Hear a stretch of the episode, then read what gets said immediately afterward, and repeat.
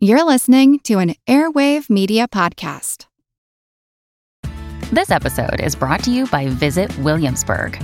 In Williamsburg, Virginia, there's never too much of a good thing. Whether you're a foodie, a golfer, a history buff, a shopaholic, an outdoor enthusiast, or a thrill seeker, you'll find what you came for here and more. So ask yourself, what is it you want? Discover Williamsburg and plan your trip at visitwilliamsburg.com.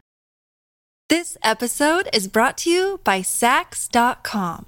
At Saks.com, it's easy to find your new vibe. Dive into the Western trend with gold cowboy boots from Staud, or go full 90s throwback with platforms from Prada. You can shop for everything on your agenda, whether it's a breezy Zimmermann dress for a garden party or a bright Chloe blazer for brunch. Find inspiration for your new vibe every day at Saks.com.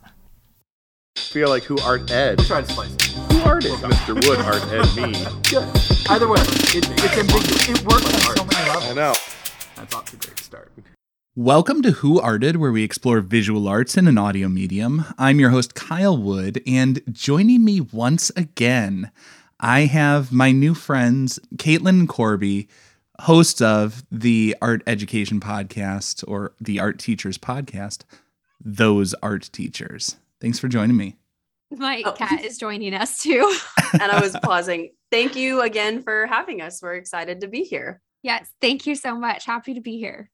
And I am just, um, I'm so happy to have you and feeling such a connection to you right now as we're all having flashbacks to remote learning as we've already had a little bit of fun troubleshooting ahead of our, our hitting the record button.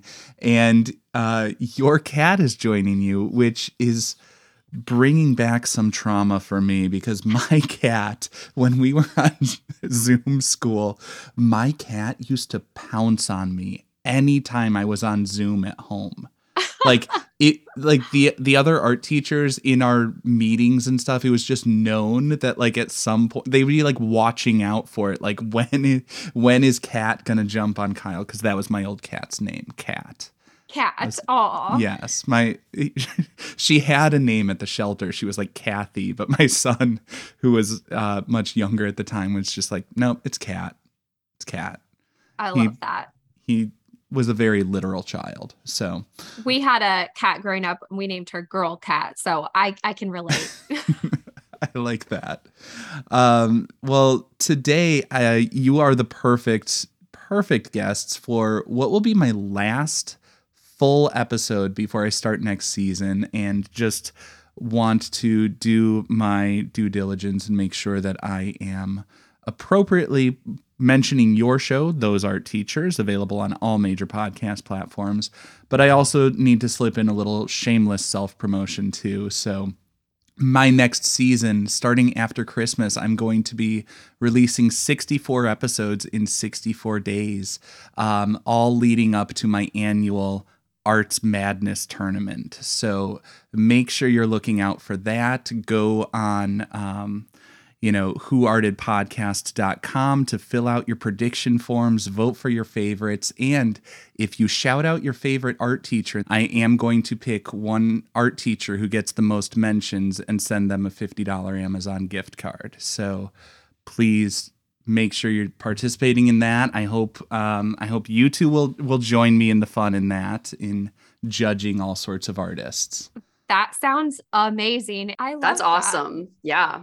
So I'm looking forward to that. This year should be bigger than last. It gets bigger every year. So, uh, but this episode is about Zaria Forman. Hopefully, I pronounced her name right. Otherwise, I'm just on brand for mispronouncing everybody's. That's Um, how I pronounce it. But Corbie and I were also discussing that, like Zaria, Zaria, And I uh, even Zariah. tried- I tried like looking up videos to see, and like all the artist interview videos I found, like she doesn't ever say her name. So I was like, yeah. I don't know if we are saying it right or not. So yeah. I don't know. And when I when I listen to like those, you know how you can do a, an, a search on like how do you pronounce and put in a name.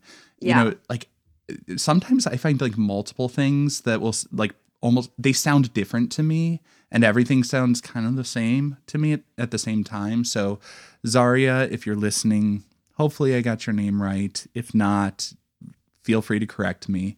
Uh, she's known for her pastel drawings. Uh, she documents like the environment, the climate change, all of that stuff that we're living with and living through today. Because she's a contemporary artist born um, in Massachusetts, 1982. Her mother actually was also an artist. Her mother, Rena Bass Forman, was a photographer. So throughout her childhood, Zaria would join her mom on these exhibitions to just document numerous remote locations. And it sounds like an amazing formative experience going to all different corners of the globe. Like I can only Yeah. I'm jealous. I I think I Sounds think like an amazing childhood. Yeah, and you know, as as we we can see, like that obviously was a huge influence on her work because what she is known for is stuff that is photorealistic drawings of nature of the landscapes from all around the world. Um, so she obviously grows up traveling quite a bit. Uh, she went to art school. 2005, she gets a BS studio art, Skidmore College, um, up in New York. And after that, 20 like pretty much right out of school, you know, she's if you look at her CV, her exhibition history is intimidating. I mean, it it's a book. The all the places she's exhibited, but and she's done artists in residencies and all of that stuff. Like 2015, she was the artist in residence on National Geographic's Ex- Explorer. She visited Antarctica, and during that, she was inspired um, to just take on this massive, massive project documenting the water and the ice as the glaciers recede. Mhm. And like just to think about like why that would be an issue for those who are if you haven't heard, you know, pretty much all the scientists in the world have been yelling at us for a long time because you know, the glaciers are melting and it is causing all sorts of issues. Um, Greenland and Ar- Antarctica have lost 6.4 trillion tons of ice since the 1990s. I learned through her too that uh, Antarctica has risen, the temperature has risen 11 degrees. And the worldwide average is like 1.5, but Antarctica, um, but really the Arctics are like uh, showing us, they're kind of like the canary in the mind. They're showing us like what's going to happen because they are also like the extremes right now. And it's risen, the temperature has risen 11 degrees, which is causing the melting. Yeah, and you know that has these you know spillover effects. I mean, quite literally spillover effects, because the meltwater from all of that, all, the glaciers and stuff that are receding, that's boosting sea levels. Um, supposedly from just Greenland and Ant- Antarctica, seven tenths of an inch, which doesn't sound like that much, but across the entire earth, that's a lot of water coming in. And like the melting polar ice, that's been about a third of like the sea level rise that we've seen. And again, I'm talking about just since the 1990s. So, you know, Yeah, that's it's scary. Yeah. Well, I mean that that's a lot in my lifetime, you know. Mhm. And so she's using her art to create images that are beautiful, but also raising awareness of these major ecological issues that we've been grappling with and sometimes trying not to grapple with for quite some time. hmm Yeah, I learned about her. You mentioned the 2015 expedition uh, with National Geographic. I think that's around the time actually when I learned of her. And um, I learned about her also through like learning about research about uh, act- artists as activists Mhm. and um i loved her work because it was beautiful. It wasn't sad. It wasn't um like the it there was a sense of hope to it as well like it because um it wasn't it didn't look like doomed but it still caught your it caught your attention with the beauty but then you learn about what it is really showing and what what she has learned through her expeditions. And i think that's really powerful because i think a lot of people like you said are not grappling with this reality. And i think in my opinion part of that is because well it's it's really sad. It's depressing. And when confronted with this like sad information or blame or negativity i think that it turns a lot of people away from it. See, I think that's true uh, to a point, but I also I also think people have a tendency to just kind of be focused on what's immediate and what's around them. And Antarctica, it like I've never been there. I haven't seen this firsthand, and I, I I think it's safe to say that most people are in that boat.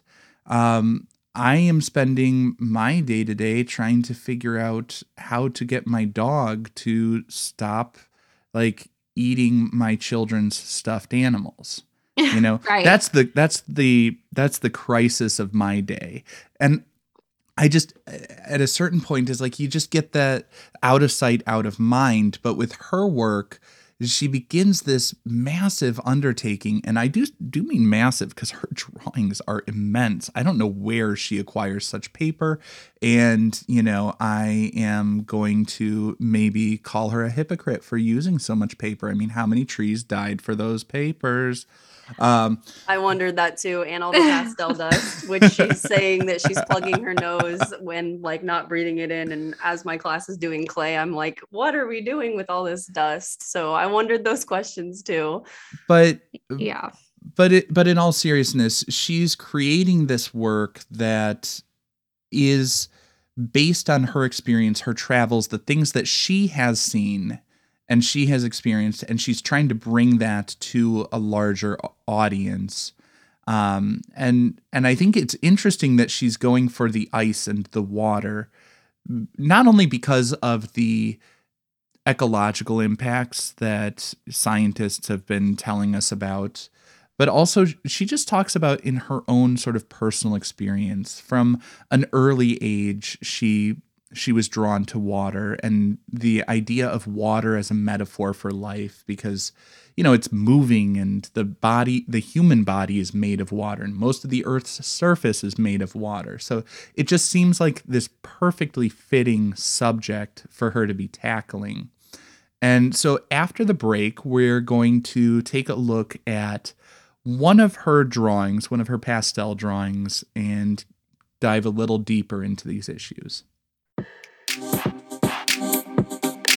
This episode is brought to you by Saks.com. At Saks.com, it's easy to find your new vibe. Dive into the Western trend with gold cowboy boots from Staud, or go full 90s throwback with platforms from Prada. You can shop for everything on your agenda, whether it's a breezy Zimmermann dress for a garden party or a bright Chloe blazer for brunch. Find inspiration for your new vibe every day at Saks.com. Another day is here, and you're ready for it. What to wear? Check. Breakfast, lunch, and dinner? Check. Planning for what's next and how to save for it? That's where Bank of America can help. For your financial to-dos, Bank of America has experts ready to help get you closer to your goals. Get started at one of our local financial centers or 24-7 in our mobile banking app. Find a location near you at bankofamerica.com slash talk to us. What would you like the power to do? Mobile banking requires downloading the app and is only available for select devices. Message and data rates may apply. Bank of America and a member FDIC. When you need mealtime inspiration, it's worth shopping Kroger, where you'll find over 30,000 mouthwatering choices that excite your inner foodie. And no matter what tasty choice you make, you'll enjoy our everyday low prices, plus extra ways to save, like digital coupons worth over $600 each week. You can also save up to $1 off per gallon at the pump with fuel points. More savings and more inspiring flavors make shopping Kroger worth it every time. Kroger, fresh for everyone. Fuel restrictions apply. We're back here now. Um, I'm again with Kaitlyn and Corbie, hosts of the podcast, Those Art Teachers, and we are looking at Kaitlyn's favorite artist, Zaria Forman. And specifically, we're looking at a drawing of the Lincoln Sea from Greenland. Now, as you're looking at this, what's jumping out at you? What are you noticing? So uh, this one stands out to me because the ice is, it looks like an ice sheet that's breaking apart. And there's a really wide variety of sizes of the ice. It's there's a huge one at the bottom, there's medium to large up near the top, but then in the middle, like there's this kind of it almost looks like something you'd find in space, like this ring of broken ice in these little pieces. And it kind of looks like it almost exploded off or something. So I, I can talk about this a lot, but I, that's what I see first off, off right off the bat. Yeah, I, I see that. And as you talk about from space, uh, to my knowledge, she has not been to space, but she has worked with NASA.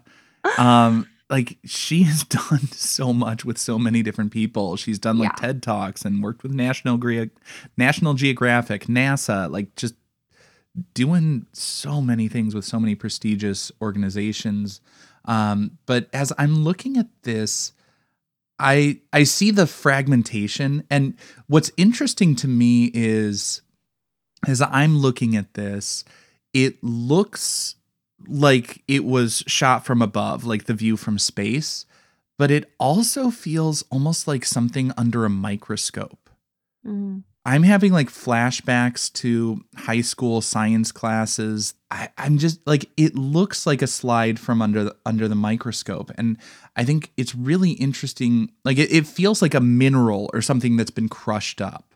Mm. You know, as I look at this, and maybe this is because I have been spending quite a bit of time reading about histories of different materials and pigments and and other stuff like that. This feels to me like you know a study of lapis lazuli and how it you know gets ground down and what the crystalline structure is and all of that sort of stuff. Uh, the other thing i find really interesting just it almost becomes an abstraction of sorts and I think that's why we can have these different thoughts and connections. Like we don't see a horizon line, we don't see sky and ground. I mean, we, we I guess we see the frozen ground and the water, but in some ways it feels abstract or non-objective. It feels like it's just about these colors and textures even though it is based on photographs of an actual natural environment. I think it's kind of cool how it's simultaneously photorealistic and feels abstract. I I wanted to pipe in or jump in Yeah. on that comment about the color and the abstraction and also my former uh rock nerdy self as a middle schooler really appreciated all of those references because I can't help but see also like rock and mineral references. And when I look at Zaria's work, basically after Kaitlyn showcased Zaria to me and I got on the Zaria Forman train, I just always am drawn to her use of color. Like that always blows me away. And the the literal like hyper realism of that glacier blue is just spot on. And like I just can't like it just floors me. And the reason I'm continually impressed too is because I got um to go to Alaska last summer and see glaciers in person. And it is such a unique experience. It's gorgeous, but taking photos of a glacier is nothing like seeing it in person.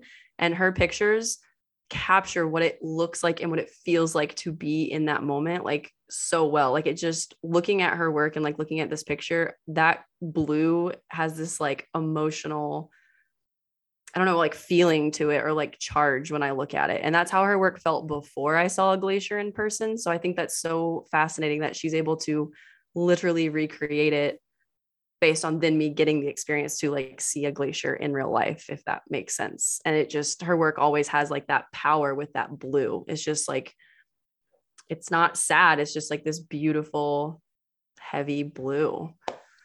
Well, it's funny you mentioned the specific colors because uh her she actually worked with the pastel company Unison Pastels to make a specific color multiple to That's create so a cool. ser- a set of blues that she could use to actually visually describe the glaciers and the ice because it didn't exist. Take that, Yves Klein.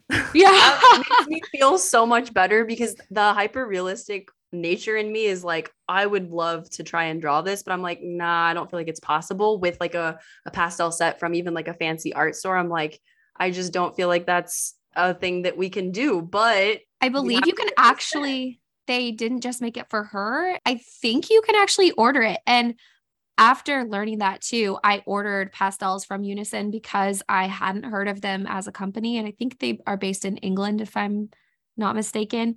Um, and it's like a small company and they make everything by hand. All of the pastels are like rolled by hand and Wow. everything.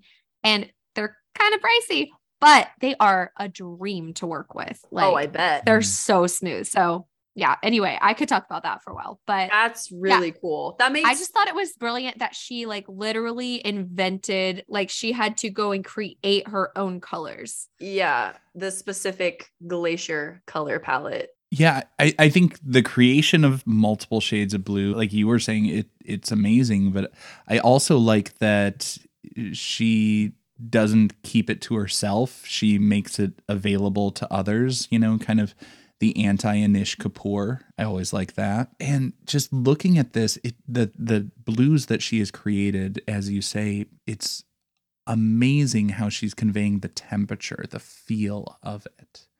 Like this is probably one of the strongest examples that if I'm trying to teach kids about color, temperature and stuff, it's like this is why. Because when you look at this, you do get that sense of cold. Yeah, it's the coldest blue I've ever seen. It really looks physically cold. It's Um, gorgeous. and also if you're not just teaching about color but also like value like going into if you're going and trying to prepare a an artist to teach value she it would be one to look at because most of them are monochromatic. They're hmm a million shades of blue. Um but they are photorealistic. They it's amazing what she does with the use of value. And uh and knowing that she actually created those values is just like mind boggling Yeah, I'm going to definitely share that with my students because when I show her to students during value units to show them, hey, it doesn't have to just be in black and white, they literally don't believe, they're like, oh, you made that up. Like, she doesn't draw these. I'm like, yes, these are not photographs. Like, she is rendering them with pastel. This is possible because of her concept of value. And they're just like blown away. They're like, there's no way. There's no way. I'm like, yes, she does it. Well, I I think it's also important to to mention like just what the the process is for creating these. I mean, she is making these photorealistic pastel drawings and if you've worked with pastels and I know the two of you have, but I guess I'm throwing that out for the audience. Those who have worked with pastels, soft pastels, they smear so easily, which is the thing you love about them, but also the thing that you hate about them.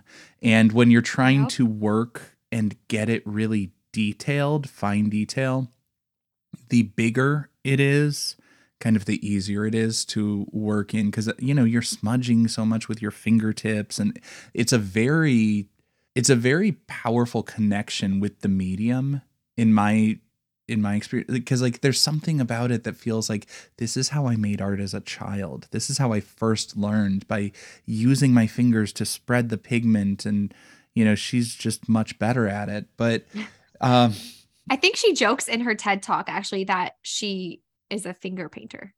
oh, uh, yes, that does feel uses her- familiar. yeah, her that's fingers.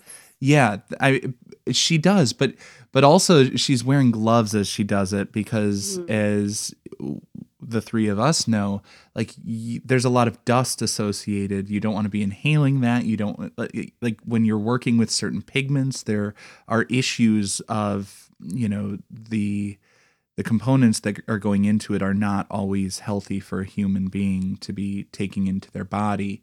And Right. and so um she is cautious about that. She's taking those precautions. She's using the gloves. She's trying not to inhale too much of the dust and all of that. But but also i think that gets into why she's working on such a massive scale.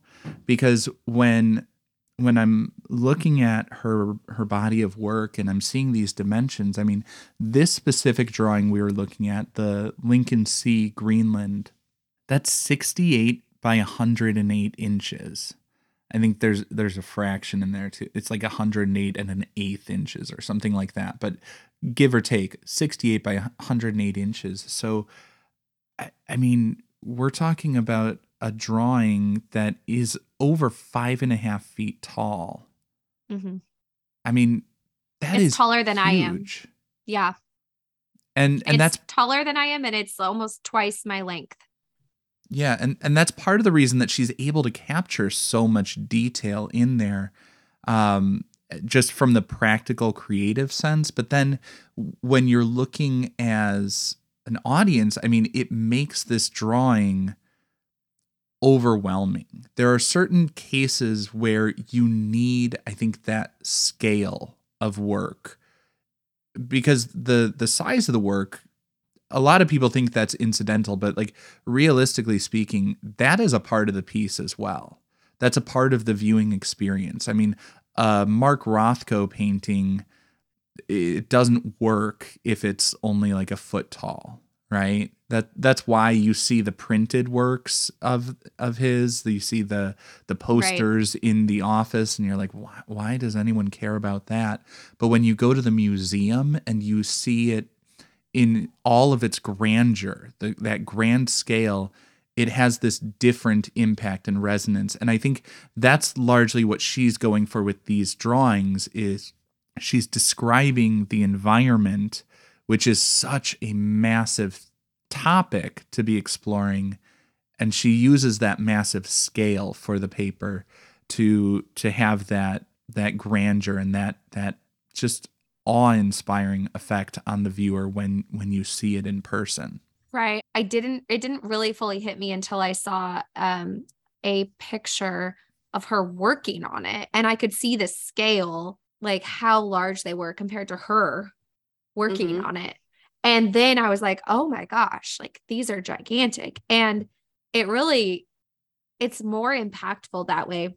And I think it's definitely like you said, it's part of the it's part of the drawing or painting. It's an artist's choice for the size and scale of their work is every part as much of it as the colors, the materials, like the the content. Um and I think she did that uh, obviously intentionally to grab people's attention.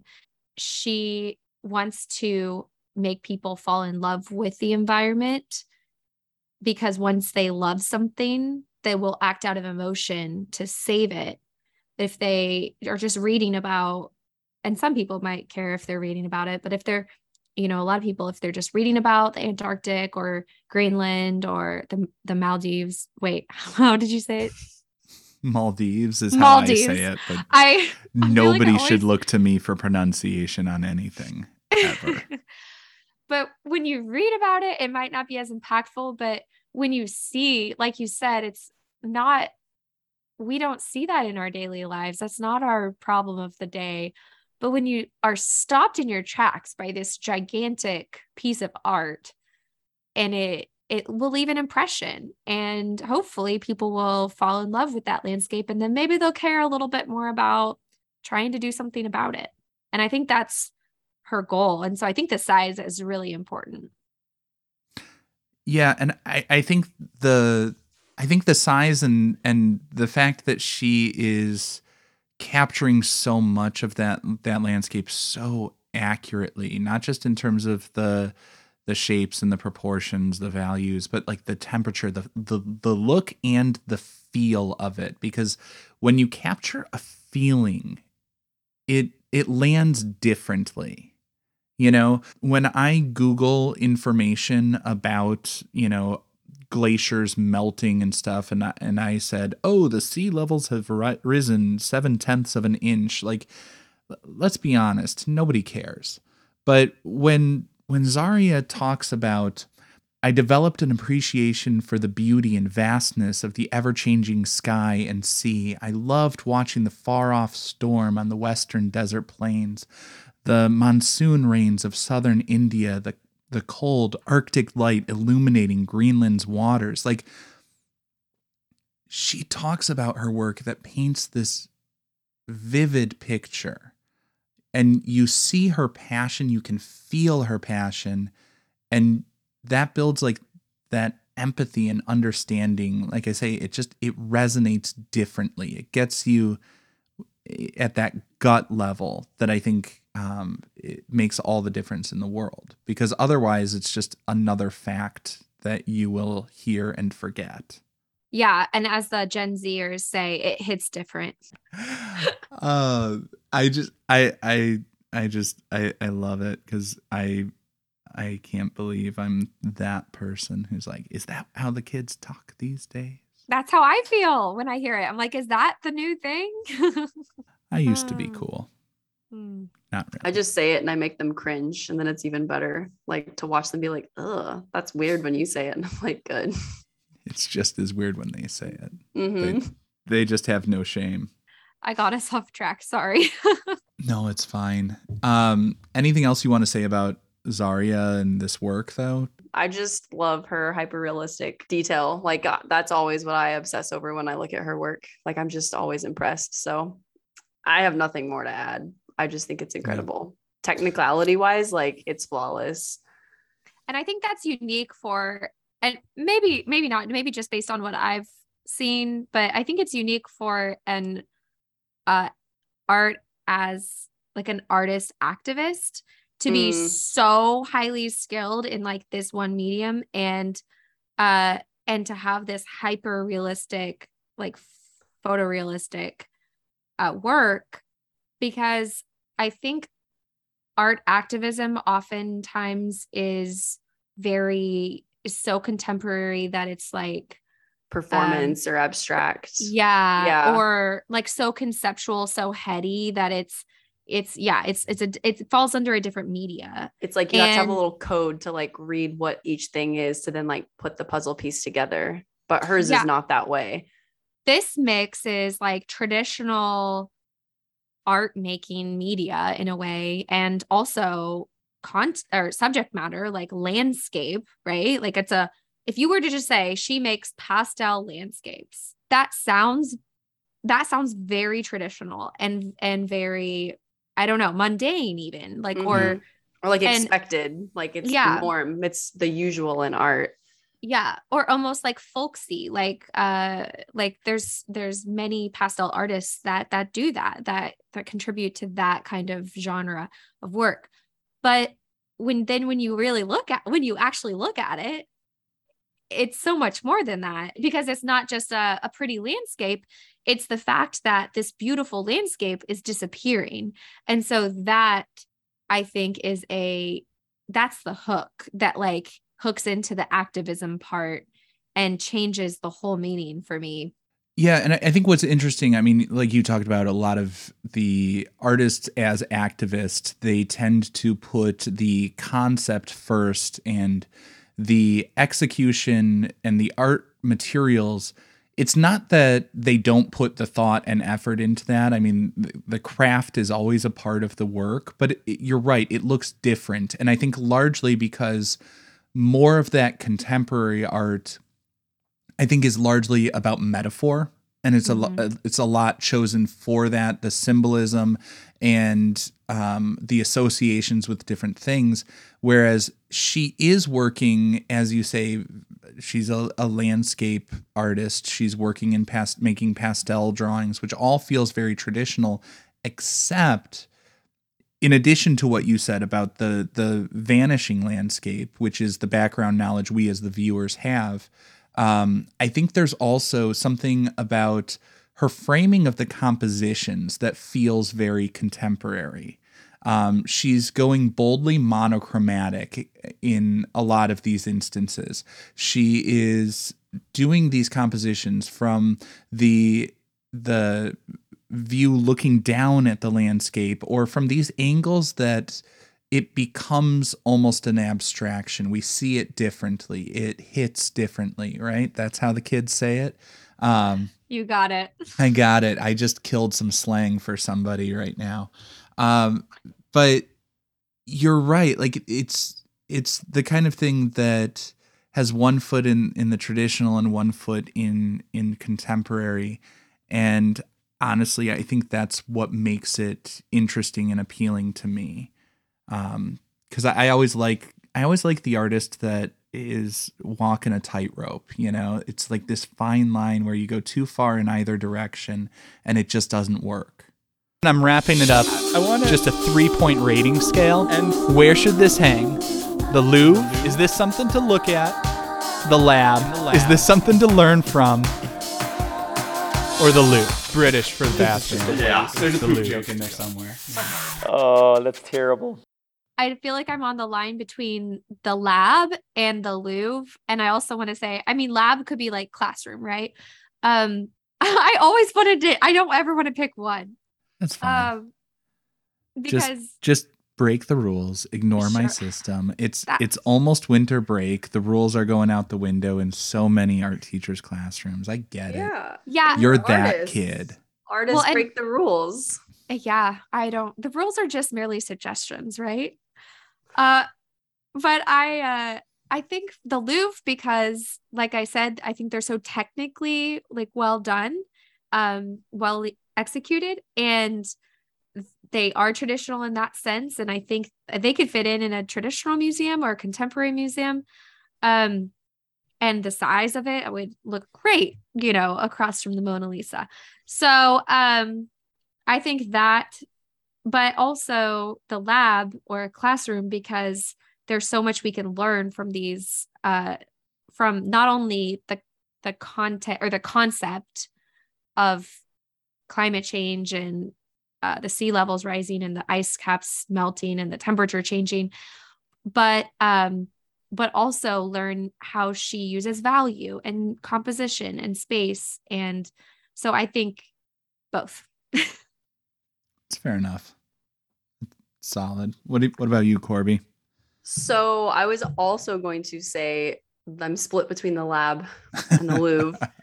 However, my reasoning is the same but different, but I'll explain that. So I think it should be in the Louvre because I'm imagining if we're in a world where we lose all of the glaciers, museums are built so that we can save things that are important and save artifacts so like generations that come next can see like what the world was like before our times now so to me to put it in a museum would be appropriate so that way we can like honor document and preserve this but then because museums aren't always accessible to all people that's why I would want to say the lab. So that way it is like in a more working environment, people are talking about it more actively. So I'm just torn because of like the institution of a lab versus a museum. But ideally, I would pick a museum because I want people to go to museums and like this is preserved. So I think I guess my answer officially is the Louvre.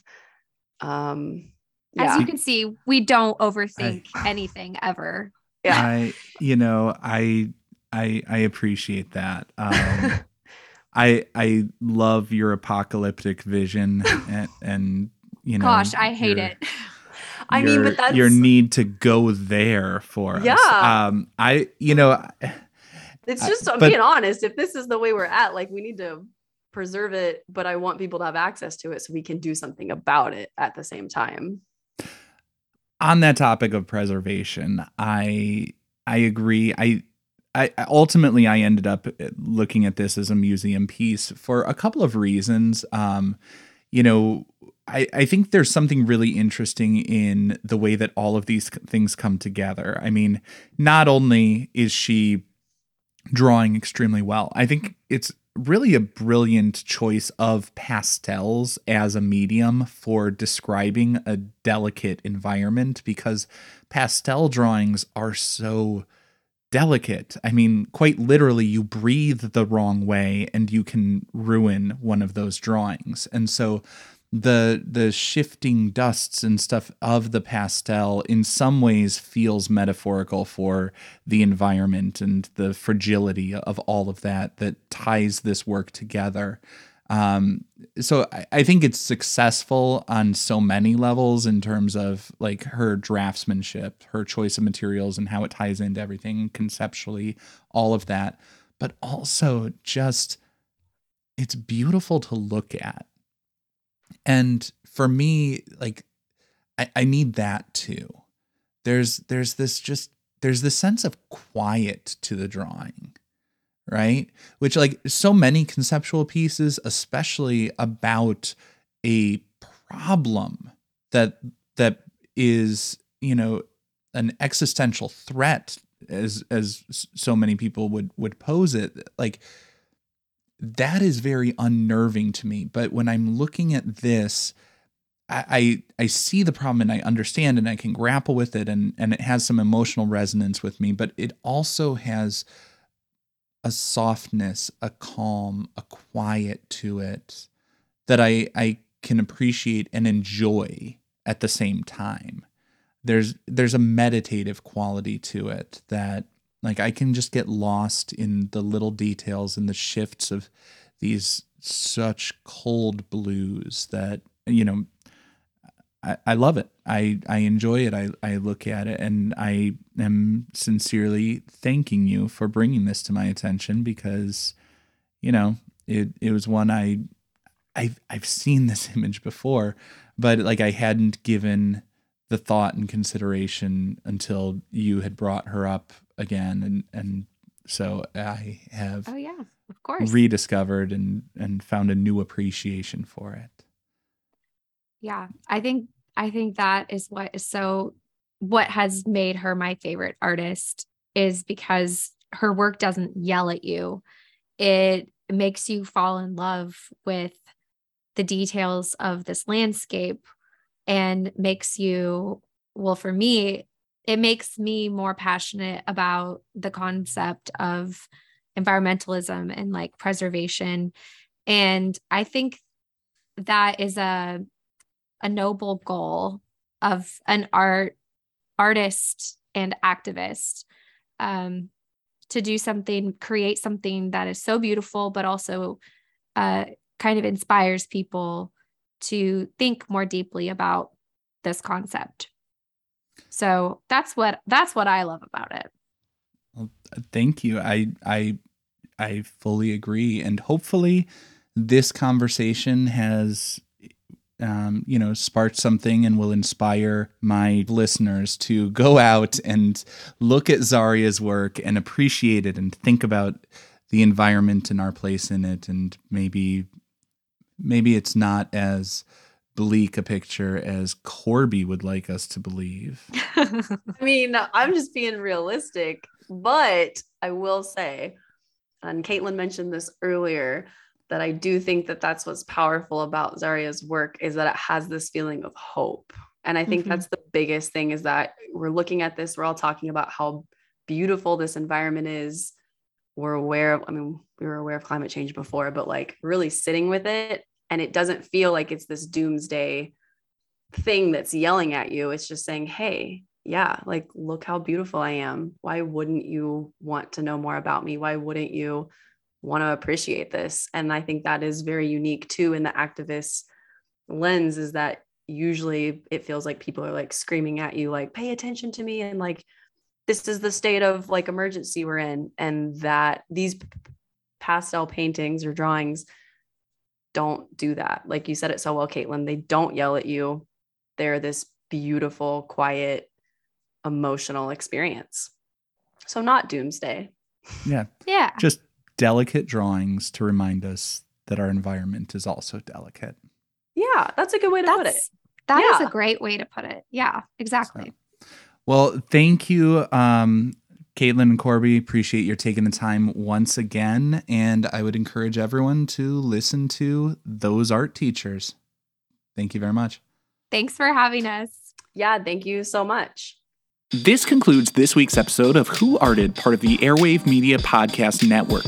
If you found this tolerable, please leave a rating or review on your favorite podcast app. You can find images of the work being discussed this week and every week on social media at Who Arted Podcast on Twitter, Instagram, and TikTok, and of course on the website whoartedpodcast.com.